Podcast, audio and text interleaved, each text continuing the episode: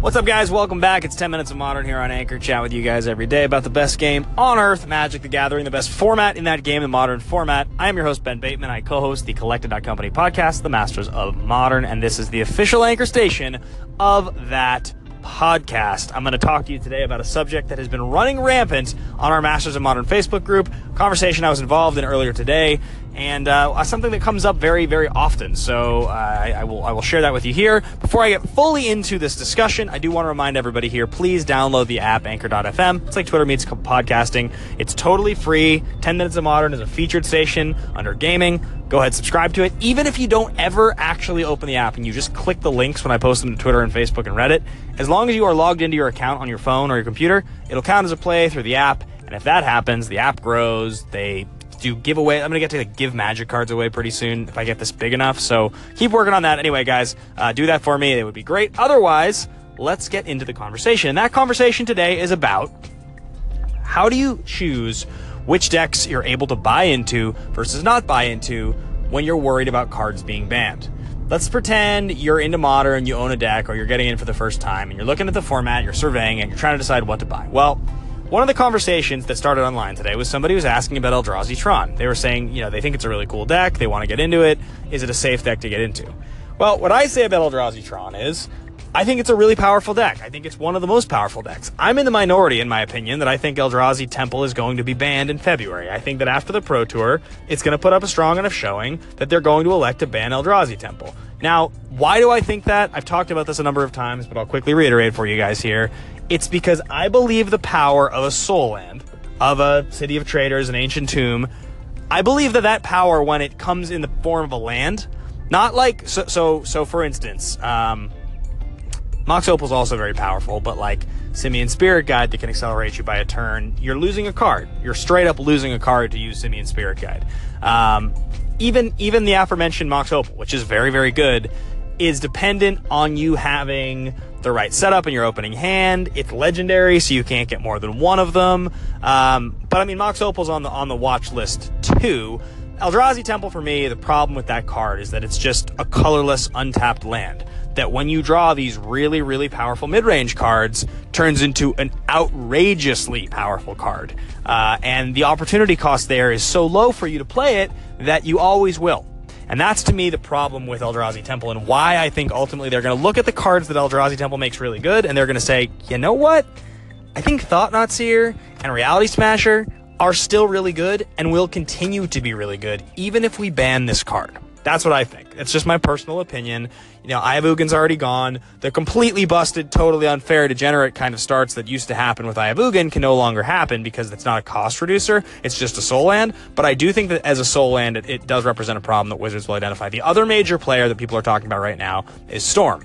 And the question there is, okay, what happens if they ban a card out of Storm? So looking at either of the two decks, if they ban Eldrazi Temple, none of the cards in Eldrazi Tron really drop in value a whole lot. The vast majority of the cards in there are still going to be worth money. The Eldrazi are good because you can play them with the Tron lands. All the rest of Tron exists in Tron already, and the fringe Eldrazi cards aren't super expensive to begin with. The actual lands themselves, Eldrazi temples, they're like 10 bucks. So, okay, you're out $40, and they don't even completely die. They probably go to like 5 or $6 because they're still played in Legacy. Now, if you, flip, if you flip over to Storm for a second, you'd have the same conversation about Storm. Storm is a little trickier because Storm is a deck full, compositionally is a full, a deck full of basically $24 playsets of commons and uncommons. The whole deck is packed full. There's no card in Storm that you look at that's like the $40 card. It doesn't have a Ravager. It doesn't have a Mox Opal.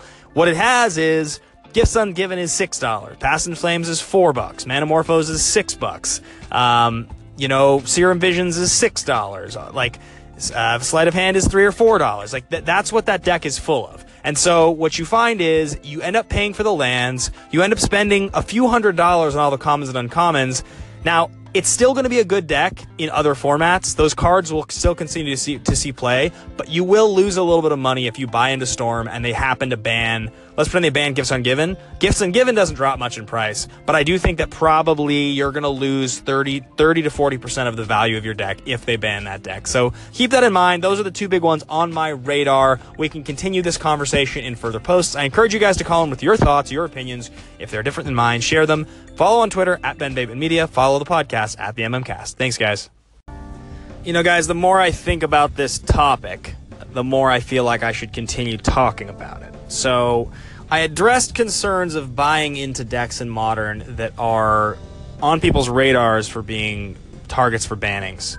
Um, now, nothing's going to be banned until after this next Pro Tour. So, we're, we're, we're looking at, you know, an, another four months or something. Uh, so, no matter what, if you want to play Modern this season, the rest of the summer season, and you want, you know, you can do that, even if you buy cards, Storm, whatever. But there's a couple other decks that I should address uh, before I kind of close out the topic for today. Uh, now, one of those decks is Death Shadow. Um, you know, Grixis Death Shadow this weekend, and I'll talk about this a little bit tomorrow on the show, but Grixis Death Shadow showed up this weekend in a big way. Um, definitely was one of the top finishing decks, big numbers. It's a hyper efficient deck with really good cards, does like very powerful things, and it plays, you know, just a lot of powerful cards. Uh, the cards that have been on the table for a little while now in people's minds in Death's Shadow have been the card Death's Shadow, Street Wraith's one of them. Uh, those are the, really the main offenders in that Death's Shadow deck that people talk about. If they were to ban Street Wraith, it wouldn't ruin Death's Shadow. It would just make it more fair, so none of the rest of the cards in your deck die. If they ban the card Death's Shadow, that's the one. That's definitely the one that would affect the deck the most. Um, now, most of what you're playing in Death Shadow is just good stuff, right? Like th- that's sort of the, the funny little secret of that deck is that there's a synergistic sort of quality to paying life to get your life total down to a controllable point where your Death Shadow is very good, but you're doing it by playing Thought Thoughtseize, and you're doing it by playing Street Wraith, and you're doing it by paying life off fetches and shocks, and you're playing Snapcaster Mage and Tasigur and Gurmag Angler and like cards that are all good cards. Cards that show up in multiple archetypes and have for a long time. So that deck to me doesn't feel like it really loses much velocity if they ban any of the cards. I mean, definitely, how would you go repurpose your cards? That's a better question. Um, that's probably the one where Storm is the most problematic. Um, whereas, like, de- definitely, the decks I've talked about, you can turn your Eldrazi Tron deck into a different deck easily with the same cards involved. You could easily turn your Death Shadow deck into a different deck with the cards involved. Storm's a hard deck to turn into another deck. You can put the lands to good use, you know, a lot of your cantrips and like your remands and things like that, they'll work for you. But your rituals, your Manamorphose to some degree, your Gifts Ungivens, your Past in Flames, those are all cards that don't really have another great home in modern. So that's kind of where you could sell the cards off because I don't think their value plummets so much, but you you definitely would have to do some trading and selling if you wanted to turn that into another deck. Affinity being probably another one of the decks that's majorly on the block for a banning. Well, Mox Opal is the most obvious card people talk about. Um, you know, the banning of Mox Opal would effectively kill Affinity. I don't know that it would end the deck. I don't know that it would end the deck you know, people would still probably try to figure out a way to play Affinity, and I don't know if that would mean that they would do it with Simian Spirit Guides, or I'm not really sure, because the heart would still be there. It would still be a very fast and powerful deck, but it would lose its, explosiveness out of a cannon. You know, eh, I, I don't follow Legacy closely enough to know how prominent of a deck an Affinity style deck is in Legacy at this point, but I do know I do know that a lot of the cards that are good in Affinity that cost money, people like to have in Eternal formats. Um, they like to have them for Commander and things like that. But I think Affinity definitely does drop in value pretty considerably with a banning of Mox Opal. Um, that's that's one for sure.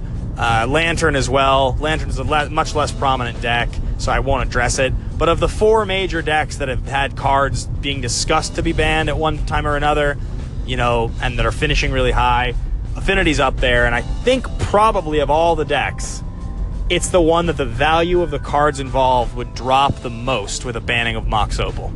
I think you'd find a way to turn your deck into another deck or trade your cards into value with a banning of any of the rest of them.